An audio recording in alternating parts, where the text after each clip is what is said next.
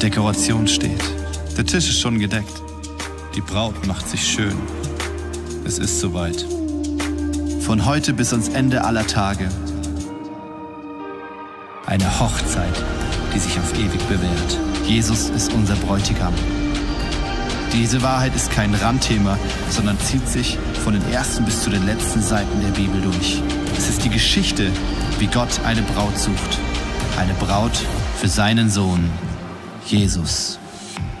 Eine Braut, die bereit ist. Eine Braut, schön und heilig. Eine Braut, die ihn verteidigt.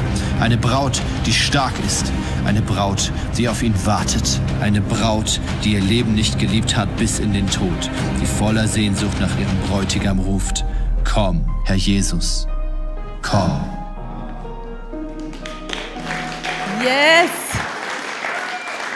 Hey, so schön heute hier zu sein. Ich begrüße euch auch am Livestream. Schön, dass du heute auch eingeschaltet hast. Und ich wünsche mir so ein bisschen Reaction hier heute Morgen, ja. Auch beim Livestream schreib ruhig mal in die Kommentare, wenn du so einen Nugget mitnimmst. Denn wisst ihr, wir gerade in Deutschland, ich finde, wir haben so viel Wissen, aber so viel ist schon in unserem Herzen drin, ja. Also wir wissen ganz viel, aber ist es wirklich so, dass wir auch danach leben? Und wisst ihr, in Mathematik, weiß nicht, wie es dir geht, wenn du Mathelehrer bist, dann wünschst du dir doch, dass deine Schüler den Stoff nicht nur verstehen, sondern dass sie ihn anwenden können. Also sprich, es ist wirklich verstanden, wenn es anwendbar ist, ja? Und deswegen wünsche ich mir so, dass wir in dieser Season, in der wir sind, Romans Warrior, dass es nicht was ist, wo wir sagen, ja, kenne ich schon, habe ich schon mal gehört, sondern dass es was wird, was unser Leben verändert, transformiert. Das, was Auswirkungen hat in deinem Alltag. Dass es nicht was ist, was du hier heute Morgen hörst oder gerade jede Woche hier hörst, sondern dass es was ist, was dein Leben komplett verändert. Und das glaube ich, dass das der Fall ist bei diesem Thema. Deswegen sind wir in der ganzen Season nicht nur in einer Serie drin und wir werden auch im Januar weiter da reingehen, weil wir spüren, das ist ein Auftrag, den Gott seiner Kirche gerade gibt. Rauszufinden, was es heißt, Braut zu sein und in diesen Bräutigam verliebt zu sein und von ihm geliebt zu werden. Bist du ready heute Morgen? Ja, also wenn du richtig ready bist, hast du was zu schreiben dabei. Ja, wenn du halb ready bist, dann nicht. Und wenn du ganz, ganz richtig ready bist, dann hast du auch eine Bibel dabei. Ja, das macht manchmal Sinn in der Kirche, aber nun gut, ich habe auch nur mein Tablet. Ja, gleiches Recht für alle. Hey, meine Message heute, die Braut, die sich nicht traut. Die Braut, die sich nicht traut. Wer von euch hat diesen Film gesehen? Okay, es sagt dir was. Es war der verzweifelte Versuch, mit Richard Gere und Julia Roberts in den Hauptrollen Pretty Woman zu toppen. Ich meine, das hätte man ihnen gleich sagen können, dass das nur schief gehen kann. Aber der Film ist trotzdem ganz nett, weil er eine gute Message, eine gute Botschaft trägt. Und auf diese Punkte möchte ich heute ein bisschen eingehen. Ich hätte euch gerne einen Ausschnitt mitgebracht, aber das dürfen wir aus rechtlichen Gründen leider nicht. Deswegen hole ich euch kurz ein bisschen ab, um was geht's in dem Film. Es geht also darum, dass so eine Dame sich immer wieder in Männer verliebt und dann fängt sie an, sich zu verändern. Sie passt sich dem Mann an, mit dem sie gerade zusammen ist. Und irgendwann verliebt sich auch dieser Mann in sie und will sie dann auch heiraten und so weiter. Und dann ist die große Hochzeit alles vorbereitet und sie geht auf diesen Weg zum Altar und kurz davor bricht sie immer aus. Sie ist die Braut, die sich nicht traut oder im Englischen heißt es The Running Bride. Also sie rennt immer vom Bräutigam weg. Und warum ist bei ihr so ein Verhaltensmuster drin? Es liegt daran, das findet dann Richard Gere natürlich, ich weiß nicht mal, wie der in dem Film heißt, findet der dann heraus. Es liegt daran, dass sie sich eigentlich immer nur verbogen hat. Sie hat immer nur versucht, es diesem Bräutigam recht zu machen. Sie wusste nicht mal, wie sie ihre Eier gerne isst. Sie hat angefangen, Hobbys anzunehmen von diesem Mann, aber sie hatte selber eigentlich keinen Plan, was gefällt ihr, was ist eigentlich ihre Identität. Und das ist der Punkt, den ich hier sehe, ist, wenn du deine Identität nicht kennst, dann wirst du immer vom Bräutigam wegrennen. Dann wirst du immer diese Running Bride sein, die, die Jesus als ihren Bräutigam nicht sieht und die ihm nicht entgegengeht. Und das ist das Thema heute, wo ich mit euch reingehen möchte, dass wir anschauen, was ist unsere Identität als Braut und warum will dieser Bräutigam uns unbedingt? Ja, sind das gute Punkte? Sehr schön. Also mein erster Punkt, es ist alles vorbereitet. Du musst dir das so vorstellen. Vor aller Zeit sitzt Vater, Sohn und Heiliger Geist so zusammen und überlegen sich so, jetzt haben wir ja eine Ewigkeit Zeit, was machen wir jetzt? Ja, der Vater guckt sich so seinen Sohn an, denkt, wow, der ist echt ein guter Kerle, der ist mir gelungen. Ja, also ich spreche jetzt von Vater Gott, der sieht Jesus an, seinen Sohn, und er sagt, hey, ist ein guter Kerle. Jetzt muss ich mir mal überlegen, was könnte sein Erbe sein? Was will ich ihm hinterlassen? Ja, gar kein Problem. Ich erschaffe ihm eine Welt und alles, was auf dieser Welt ist, wird ihm gehorsam sein. Das ist doch eine geniale Idee. Also, gesagt, getan, gar kein Problem für Gott. Er erschafft mal kurz eine Welt in sechs Tagen. Am siebten Tag hat er gechillt, ja, weil er gesagt hat, jetzt habe ich genug gemacht. Und dann sagt er seinem Sohn, jetzt schau mal, Jesus, ist das nicht ein tolles Erbe, was ich für dich habe? Diese ganze Erde, jedes Tier, was darauf ist, ist, ist, ist ein Gehorsam, ist dir Gehorsam. Wenn du was zu ihnen sagst, sie werden das alles tun, alles umsetzen, was du möchtest. Also ehrlich gesagt, ich träume davon, ja, dass ich so, ein, so, ein, so eine Crew um mich hätte, die ich einfach nur noch anweisen muss. und die Fenster wären geputzt und alles wäre easy, ja, peasy. Geht's noch jemand so? Okay, am Stream, wenn es dir so geht, schreib mal in die Kommentare rein. Also, damit ich mich hier nicht so alleine fühle. Aber Jesus sagt, was sagt er zum Vater? Ey, Papa, das ist echt ganz nett und so. Ich finde das eigentlich schon nice. Aber mir fehlt was. Mir fehlt was. Papa, ich wünsche mir ein Gegenüber, das mich liebt. Ich wünsche mir jemand, der mich mag, der sich für mich entscheidet aus seinem freien Willen heraus, nicht aus Gehorsam, nicht weil er es muss, sondern weil er es möchte. Ich wünsche mir eine Braut, Papa. Jesus will nicht blinden Gehorsam, sondern er will eine Braut. Und das ist der erste Punkt, der für dich gilt. Er will nicht deinen Gehorsam, er will nicht blinden Gehorsam, sondern er wünscht sich eine Braut. Und das ist genau der Wunsch deswegen auch des Vaters, was in der ganzen Bibel sich durchzieht, von 1. Mose bis Offenbarung. Es geht um die Vorbereitung einer Hochzeit. Und wisst ihr, diese Hochzeit ist schon vorbereitet. So wie bei The Running Bride. Es war alles ready. Sie hätte nur noch Ja sagen müssen. Danach wäre die große Sause losgegangen. Und sie ist so bekloppt und biegt ab. Ist ja dumm, oder? Ich meine, wer will schon nicht leckeres Essen? Und alles, was auf sie wartet, wenn sie verheiratet ist. Hey, und genauso lesen wir in der Offenbarung 19, Vers 6, da steht, lasst uns fröhlich sein und jubeln und ihn ehren denn die Zeit für das Hochzeitsmahl des Lammes ist gekommen und seine Braut hat sich vorbereitet. Und das ist diese gute Nachricht. Hey, da ist im Himmel schon eine Party für dich vorbereitet. Ja, du musst nur noch Ja sagen am Altar. Und dann bist du diese Braut, die sich traut. Und dann bist du diese Braut, die sich vorbereitet hat. Und wisst ihr, es liegt nicht am Bräutigam. Er hat alles vorbereitet. Es ist alles für dich vorbereitet. Die Frage ist nur, was wir hier lesen. Die Braut hat sich bereit gemacht. Sind wir bereit für unseren Bräutigam? Sieht unser Leben schon so aus, dass wir bereit sind für diesen Bräutigam?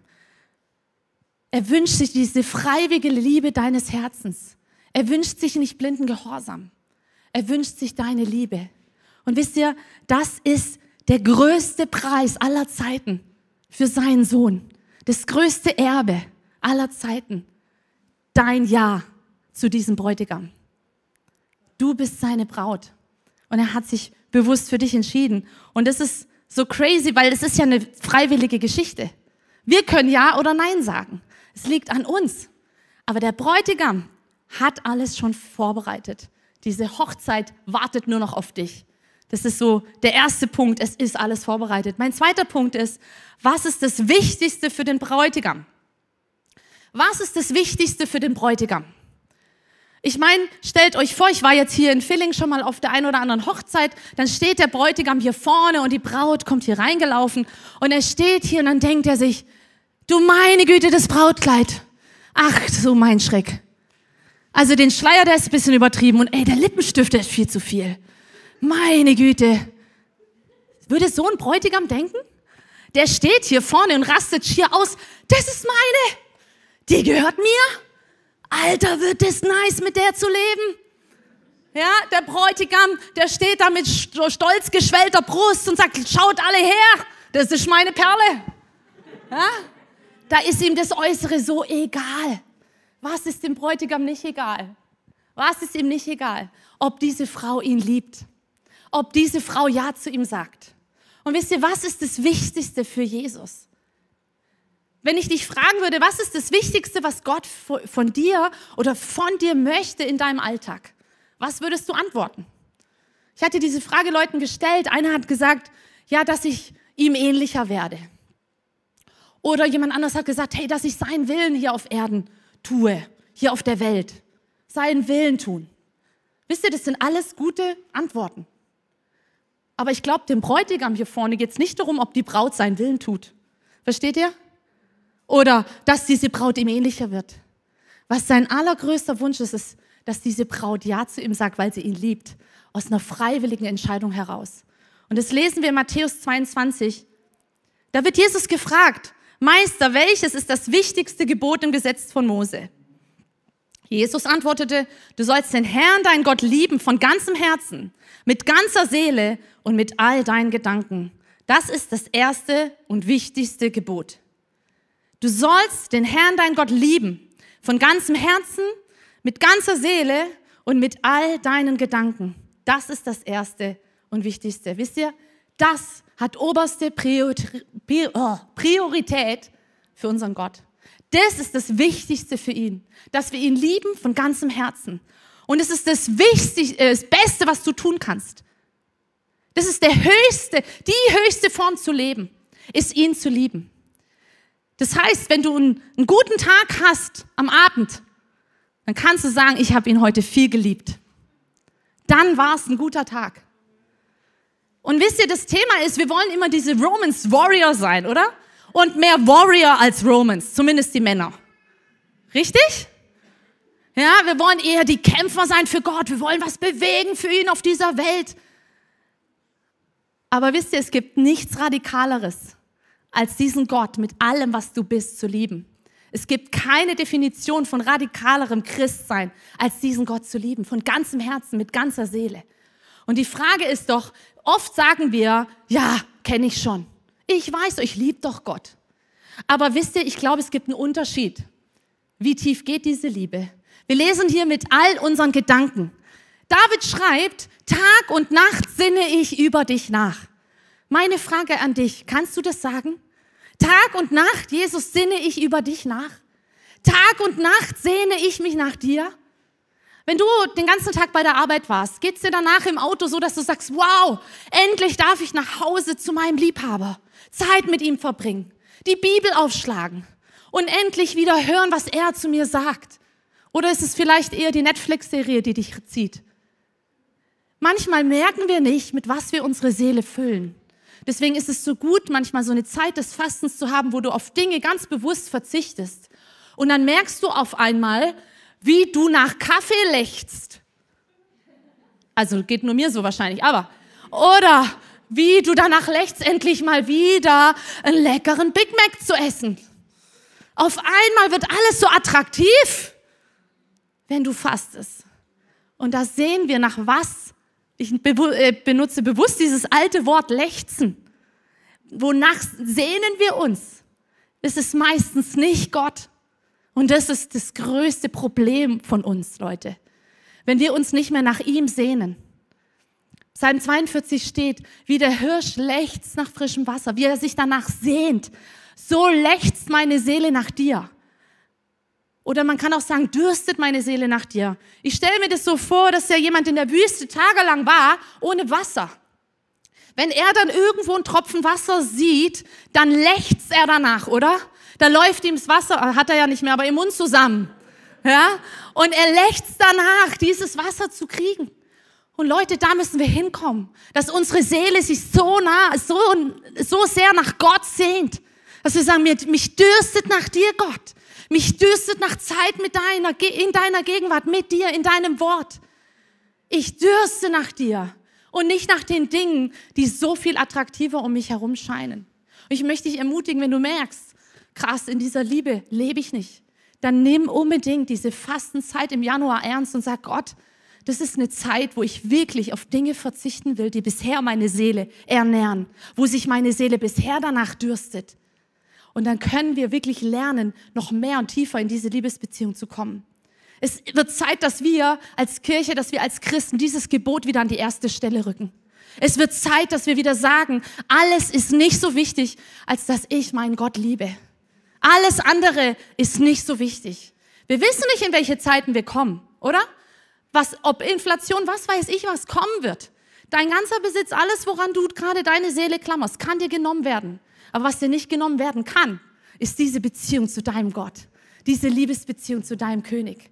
Und das wünsche ich mir, dass wir das wieder neu leben, zu sagen, das ist das Wichtigste. Gott zu lieben. Und das ist das Wichtigste für meinen Bräutigam, für Jesus. Mein dritter Punkt, die Identität der Braut. Ich habe anfangs gesagt, dass diese Braut, die sich nicht traut, nicht wusste, wer sie ist. Sie hat sich nur angepasst. Und wisst ihr, das ist so oft bei uns auch das Problem, dass wir nicht wissen, was sagt Gott eigentlich über mich? Was sagt er eigentlich, was meine Identität ist? Und da möchte ich jetzt noch ein bisschen tiefer reingehen, denn unsere Identität wird darin bestimmt, wie wir unsere Werte definieren oder Erfolg messen. Also unsere Identität wird bestimmt durch das, wie wir Werte leben oder definieren und wie wir Erfolg messen. Deswegen wäre jetzt meine Frage mal für dich. Was würdest du sagen, was war ein erfolgreicher Tag? Im Stream schreib's mal in den Kommentare rein, was war für dich ein erfolgreicher Tag? Ich plaudere mal ein bisschen aus dem Nähkästchen. Bei mir ist es, ich liebe To-Do-Listen. Und ich liebe den Haken vor dem Punkt. Mein Mann hat mal zu mir gesagt, Michi, schreib dir doch auf, einatmen, ausatmen. Einatmen, dann kannst du ganz viele Haken am Abend machen. Ist so eigentlich eine gute Idee. Ich schreibe dann tatsächlich Waschmaschine, einräumen oder Wäsche waschen, was, was ich eh gemacht hätte, aber ich schreibe es auf, damit ich es abhaken kann. Das hör, ihr hört schon, mein erfolgreicher Tag ist, ich habe möglichst viele Dinge erledigt. Ich weiß es nicht, was es bei dir ist. Das kann bei dir ganz anders aussehen. Aber wie messen wir Erfolg? Und das hat viel mit unserer Identität zu tun. Das heißt, ich werde immer dann mit mir selber zufrieden sein, zumindest ohne Jesus, wenn ich viel erlebt, äh, erledigt habe, wenn ich viel geleistet habe. Das gibt mir Identität. Und das ist die Frage, was ist für dich das, was dir Identität gibt? Und das Problem ist, dass wir Erfolg aber falsch definieren. Denn Gott definiert Erfolg ganz anders. Er wird dich nicht fragen, am Ende deines Lebens, wie viele Fenster hast du geputzt? Wie viele Karrieresprünge in deinem Leben hast du gemacht? Wie, wie viele Patienten hast du versorgt? Was hast du alles getan dein ganzes Leben lang? Wie viel Geld ist auf deinem Konto? Wie viel Ansehen, wie viel Macht, wie viele Autos hast du? Das ist für Gott nicht wichtig. Aber ihr hört schon, für uns ist es wichtig. Als Mutter vielleicht, welche Noten schreiben deine Kinder? Wie viele Instrumente können sie? Merkt ihr es? Wir sind so in der Gefahr, hier Erfolg zu messen. Zu sagen, ich bin eine erfolgreiche Mutter, ich bin eine gute Mutter, wenn meine Kinder eins an der Schule haben, wenn sie alle mindestens ein Hobby haben und noch ein Instrument und ich sie auch richtig darin fördere, dann bin ich eine gute Mutter. Das ist kompletter Unsinn. Und es ist nicht das, was Gott sich eigentlich vorgestellt hat. Kommen wir zurück zum ersten Gebot. Du sollst ihn lieben von ganzen Herzen. Das heißt, für Gott ist es ein erfolgreicher Tag, wenn du ihn viel geliebt hast. Ich habe es vorhin schon gesagt. Erfolg nach Gottes Maßstäben ist, wie viel hast du heute geliebt, nicht wie viel hast du heute erledigt. Und das ist meine Frage, wie viel Zeit würdest du sagen, gibst du in diese Liebesbeziehung rein? Wie viel Zeit nimmst du dir? Wie viel investierst du, dass du ihm ähnlicher wirst, dass du Zeit mit ihm verbringst? Wie viel Zeit investierst du in deine Liebesbeziehung zu Gott? Wenn das doch das Wichtigste für ihn ist, wenn das doch das ist, woran er Erfolg misst, ist doch die Frage, wie viel investieren wir rein? Und das ist so notwendig, dass wir darüber sprechen, weil in unserem Alltag sieht es so anders aus. Die Leute um uns rum ticken so anders, oder? Da bist du doch erfolgreich, wenn du schön eine Altersvorsorge hast, wenn du dein Einfamilienhaus hast und, und, und. Aber wisst ihr, das ist in Gottes Augen kein Erfolg. Und es muss uns klar sein. Und da müssen wir aufpassen, dass wir nicht dem Zeitgeist folgen, sondern dem Geist Gottes, das, was er sagt, was in seinem Wort steht. Unsere primäre Identität ist nicht das, was wir mit unseren Händen tun, sondern das, was wir mit unserem Herzen verfolgen. Also deine primäre Identität ist nicht das, was du erreichen kannst, was du aus deinen Händen heraus machen kannst, sondern das, was in deinem Herzen drin ist, was du mit deinem Herzen verfolgst. Und das lesen wir auch in der Schrift, im Wort Gottes, was du, wovon dein Herz voll ist, wird der Mund überfließen. Über was redest du die ganze Zeit? Das ist ein guter Gradmesser. Wenn du die ganze Zeit von Jesus redest und begeistert bist von ihm, was er in deinem Leben tut, was er mit deinen Kindern macht, was auch immer dein, dein Feld ist, in dem du bist, hey, dann ist dein Herz auch voll von dieser Liebe. Aber wenn du die ganze Zeit über andere Dinge redest, das ist ein guter Gradmesser. Für dich, für mich. Und ich möchte jetzt noch in ein Thema reingehen aus dem Hohelied. Und wir haben ja jetzt die letzten Wochen schon immer wieder übers Hohelied gehört, oder? Und ich weiß nicht, wie es euch ging, als ich dieses Buch das erste Mal gelesen habe. Ich fand es echt strange. Ja?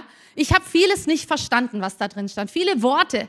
Und ich fand es auch echt ein bisschen crazy, mir zu überlegen, dass Jesus so über mich denkt. Oder ich über ihn so denken soll. Wie Sulamit, die für mich steht als Braut und den Salomo, der für Jesus als Bräutigam steht. Und ich hatte vor einigen Jahren, ich verrate jetzt nicht vor wie vielen, äh, einen Deutsch-LK-Leistungskurs gewählt im Abitur. Und ich sage euch, das war eines der schlimmsten äh, Entscheidungen, eines der schlechtesten Entscheidungen, die ich hätte treffen können. Denn ich war eigentlich immer gut gewesen in Deutsch. Aber dann in der Oberstufe auf einmal sollten wir Gedichtsinterpretationen schreiben. Wer ist mit mir? Hallo? Über vier Zeilen sollte ich neun Seiten schreiben. Das Gras ist gelb und der Himmel schwarz und äh, die, die, die Gesichtsfarbe rot. Und da sollte ich jetzt neun Seiten drüber schreiben, weil es anscheinend irgendwie im Krieg war und keine Ahnung was. Ich fand es so völlig verrückt und bescheuert. Dementsprechend waren meine Noten. Vier gewinnt. Aber ihr seht, aus mir ist auch was geworden, weil Gott Erfolg anders definiert. Ist es gut? Come on. Ah, genau. Das gilt jetzt auch für alle die, die auch Vierer schreiben, ja? Also, genau. Also, was will ich sagen? Gedichtsinterpretation war nicht so mein Ding. Und jetzt habe ich angefangen, mich mit dem Hohelied zu beschäftigen und ich gehe jetzt mit euch in einen Vers rein über den Rest der Predigt. Ja, es werden äh, ein Vers, ein Satz und ich bin gespannt, was ihr rausnehmt. Und zwar steht es in Hohelied 2, Vers 1. Da steht, ich bin eine Rose von Sharon, eine Lilie der Täler. So, jetzt neun Seiten über diesen Satz.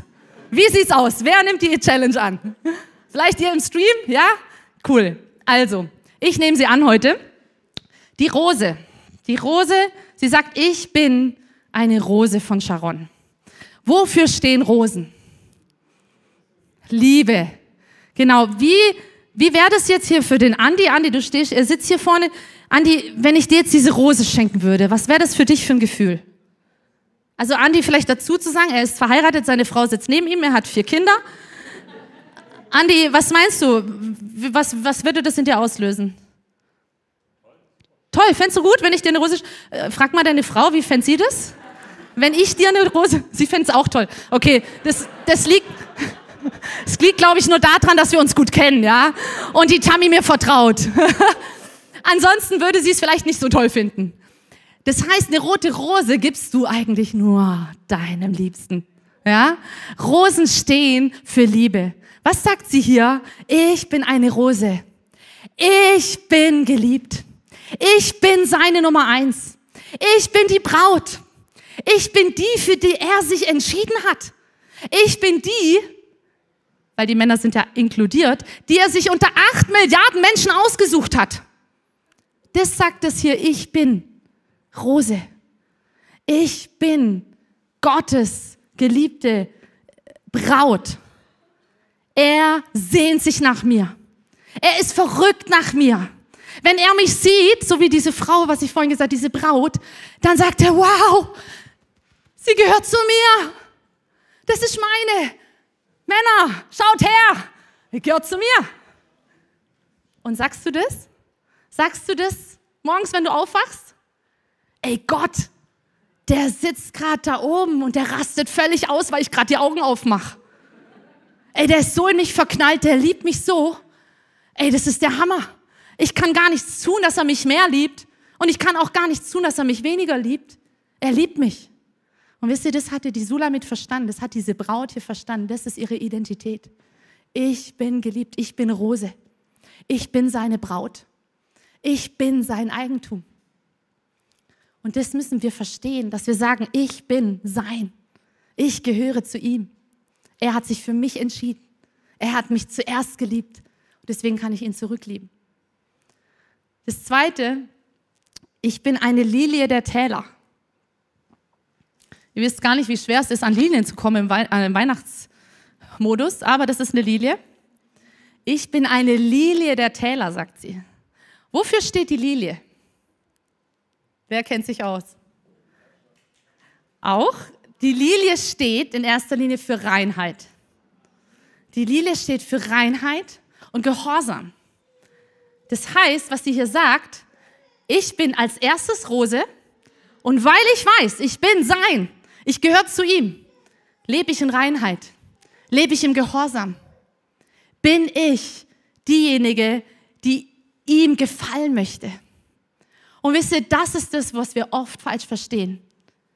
Wenn wir jemanden lieben, dann wird sich unser Leben verändern.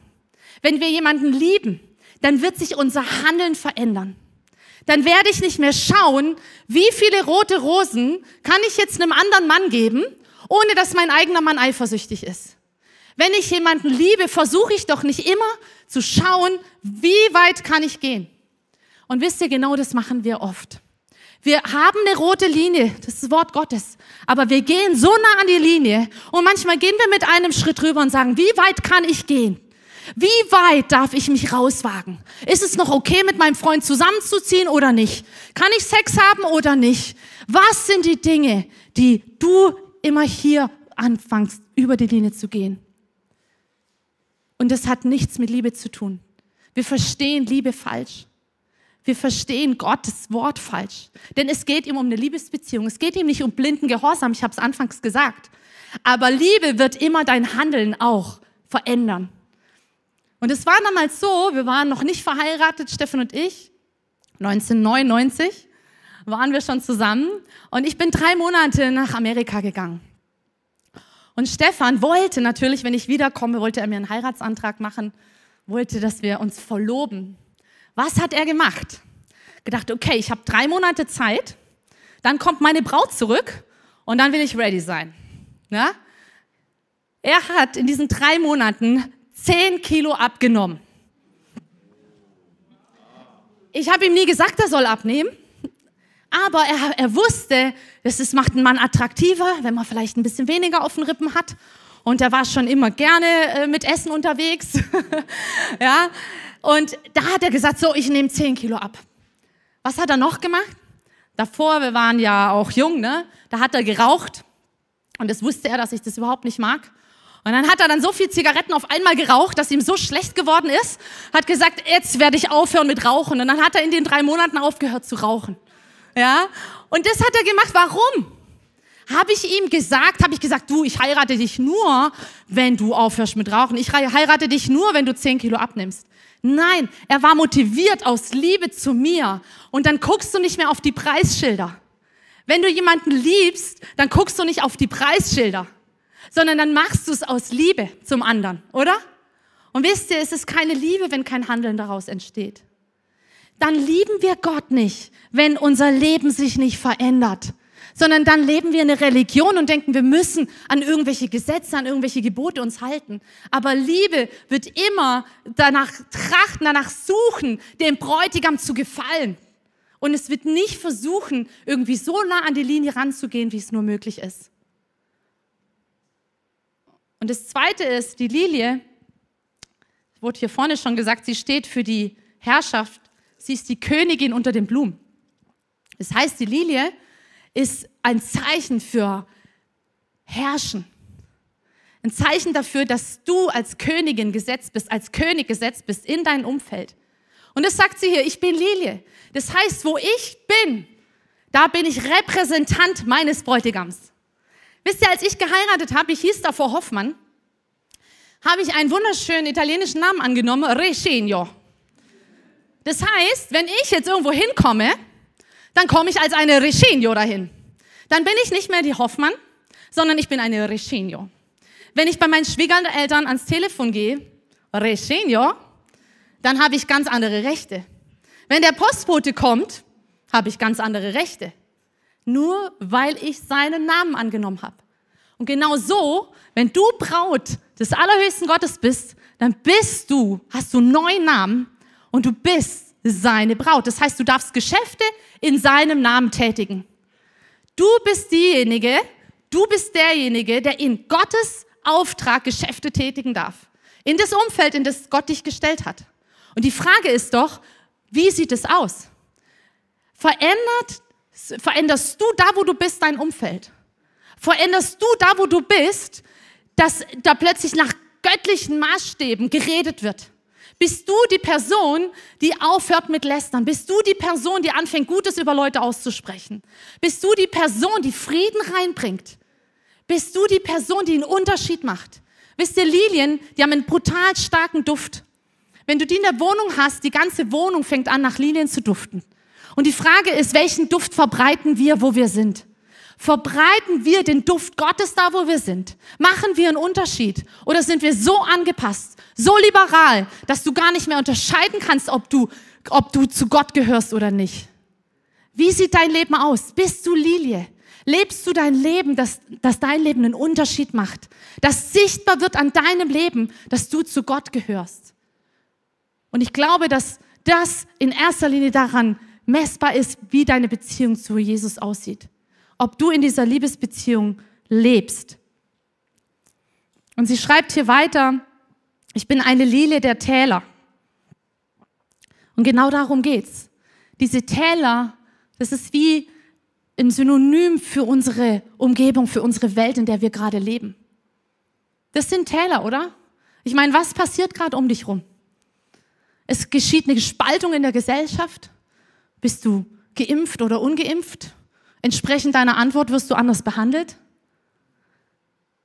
Es passieren so schlimme Dinge gerade in unserer Welt. Und die Frage ist, sind wir genau dann in diesen Tälern Lilie? Machen wir genau da einen Unterschied? Oder fangen wir genau gleich an zu differenzieren, ungeimpft oder geimpft? Oder setzt dein Thema ein? Für Abtreibung, gegen Abtreibung, für Klimaschutz, gegen Klimaschutz. Es gibt so viele Themen gerade wo so eine Spaltung passiert. Und die Frage ist doch, sind wir inmitten dieser Täler Lilie? Machen wir inmitten unserer Welt einen Unterschied mit dem, wie wir reden, wie wir mit Menschen umgehen? Lieben wir sie, so wie Jesus uns geliebt hat? Oder tun wir sie auch in Schubladen stecken?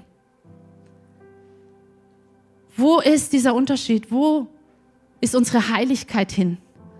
Dass wir sagen, Jesus, weil ich dich liebe, will ich gar nicht über die Linie gehen. Will ich gar nicht Dinge tun, die dir nicht gefallen, weil ich dich liebe. Und das ist diese Identität dieser Braut, die sagt, ich bin Rose.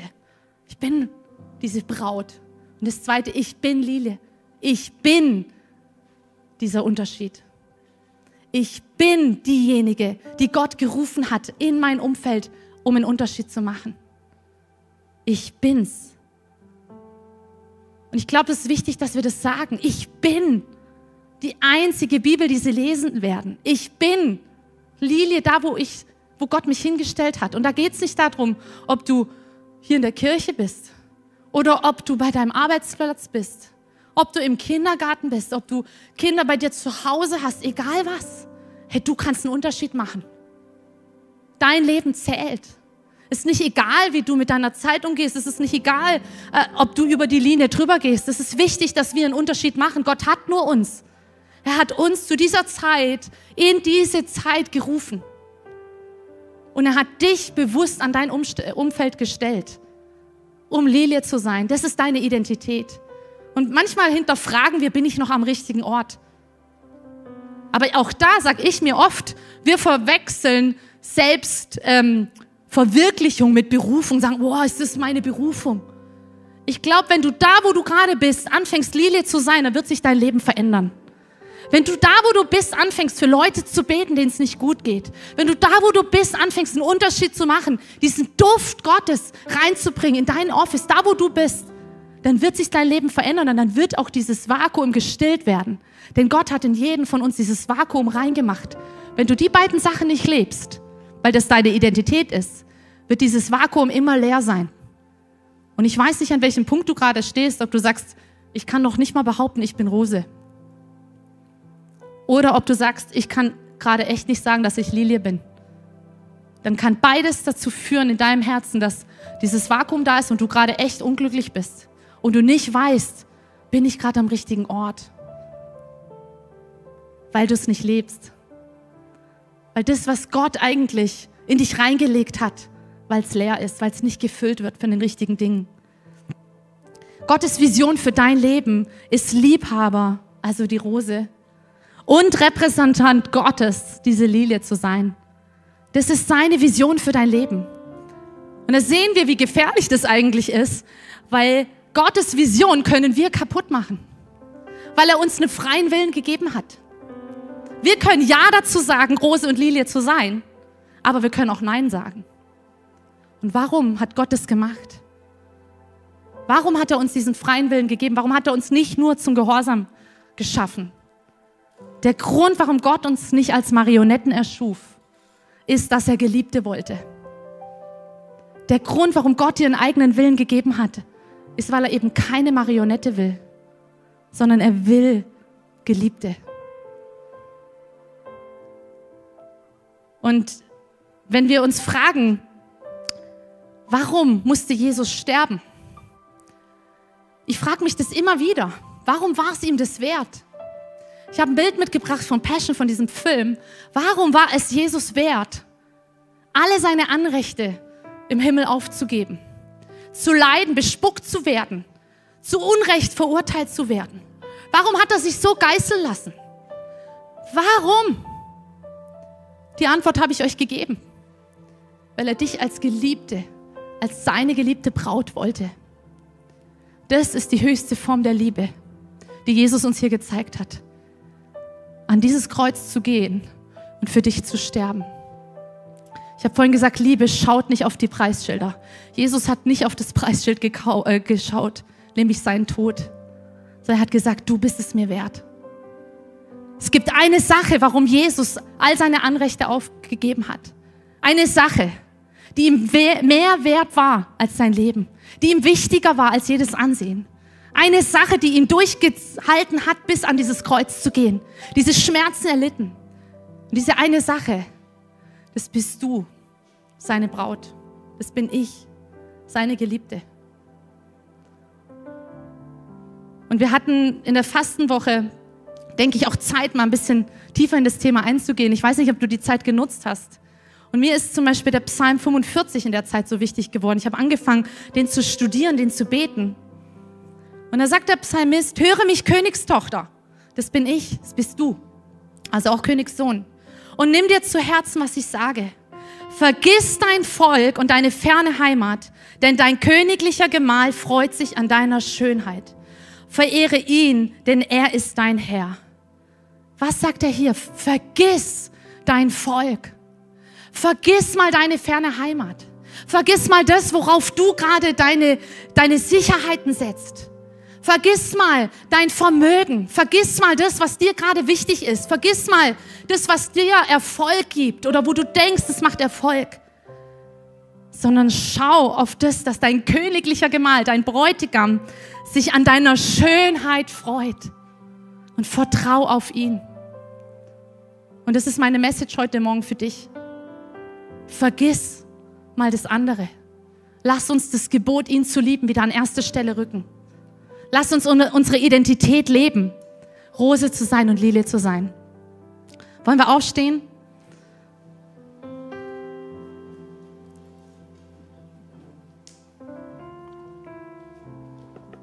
Und ich habe gerade gesagt, ich weiß nicht, wo du stehst, ob du vielleicht sagst, du bist noch nicht mal Rose.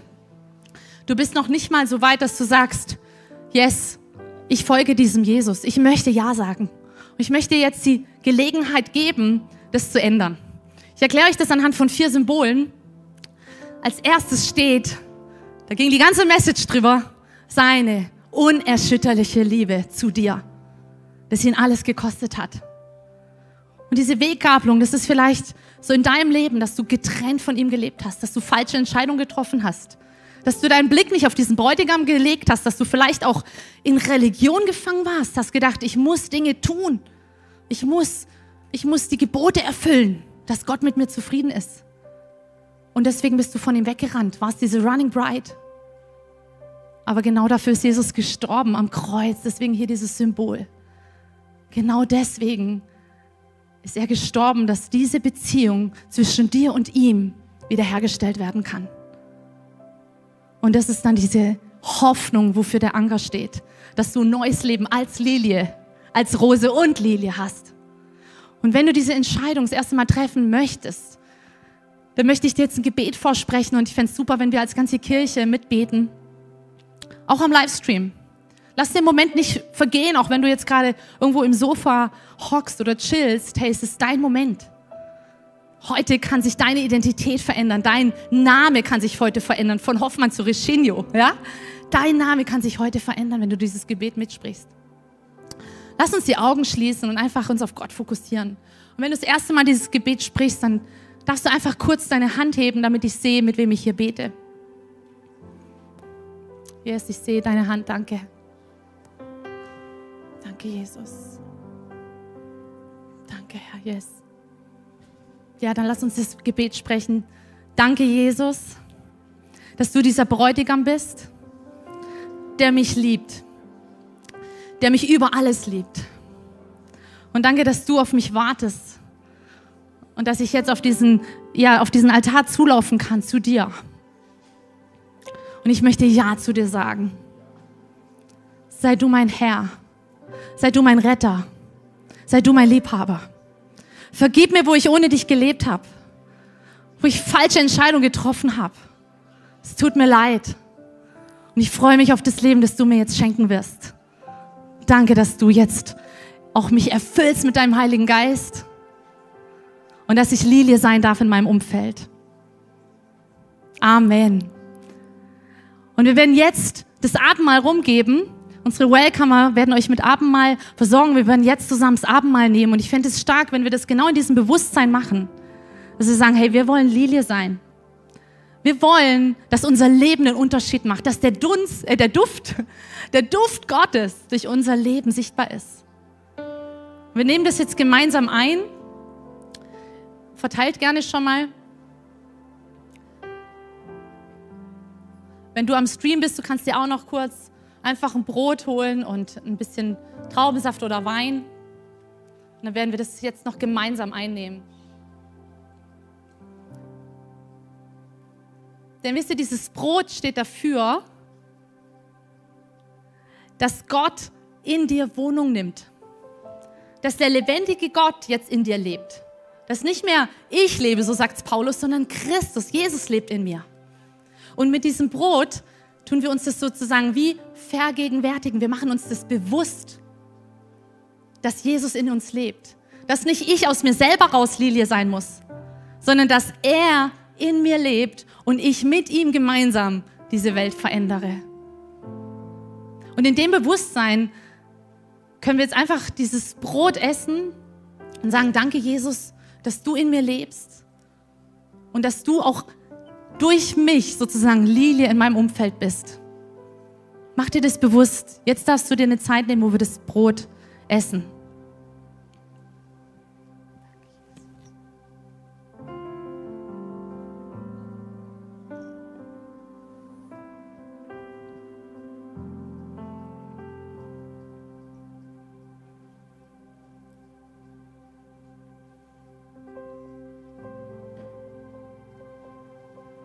Und das, der Saft oder der Wein steht dafür für das Blut Jesu.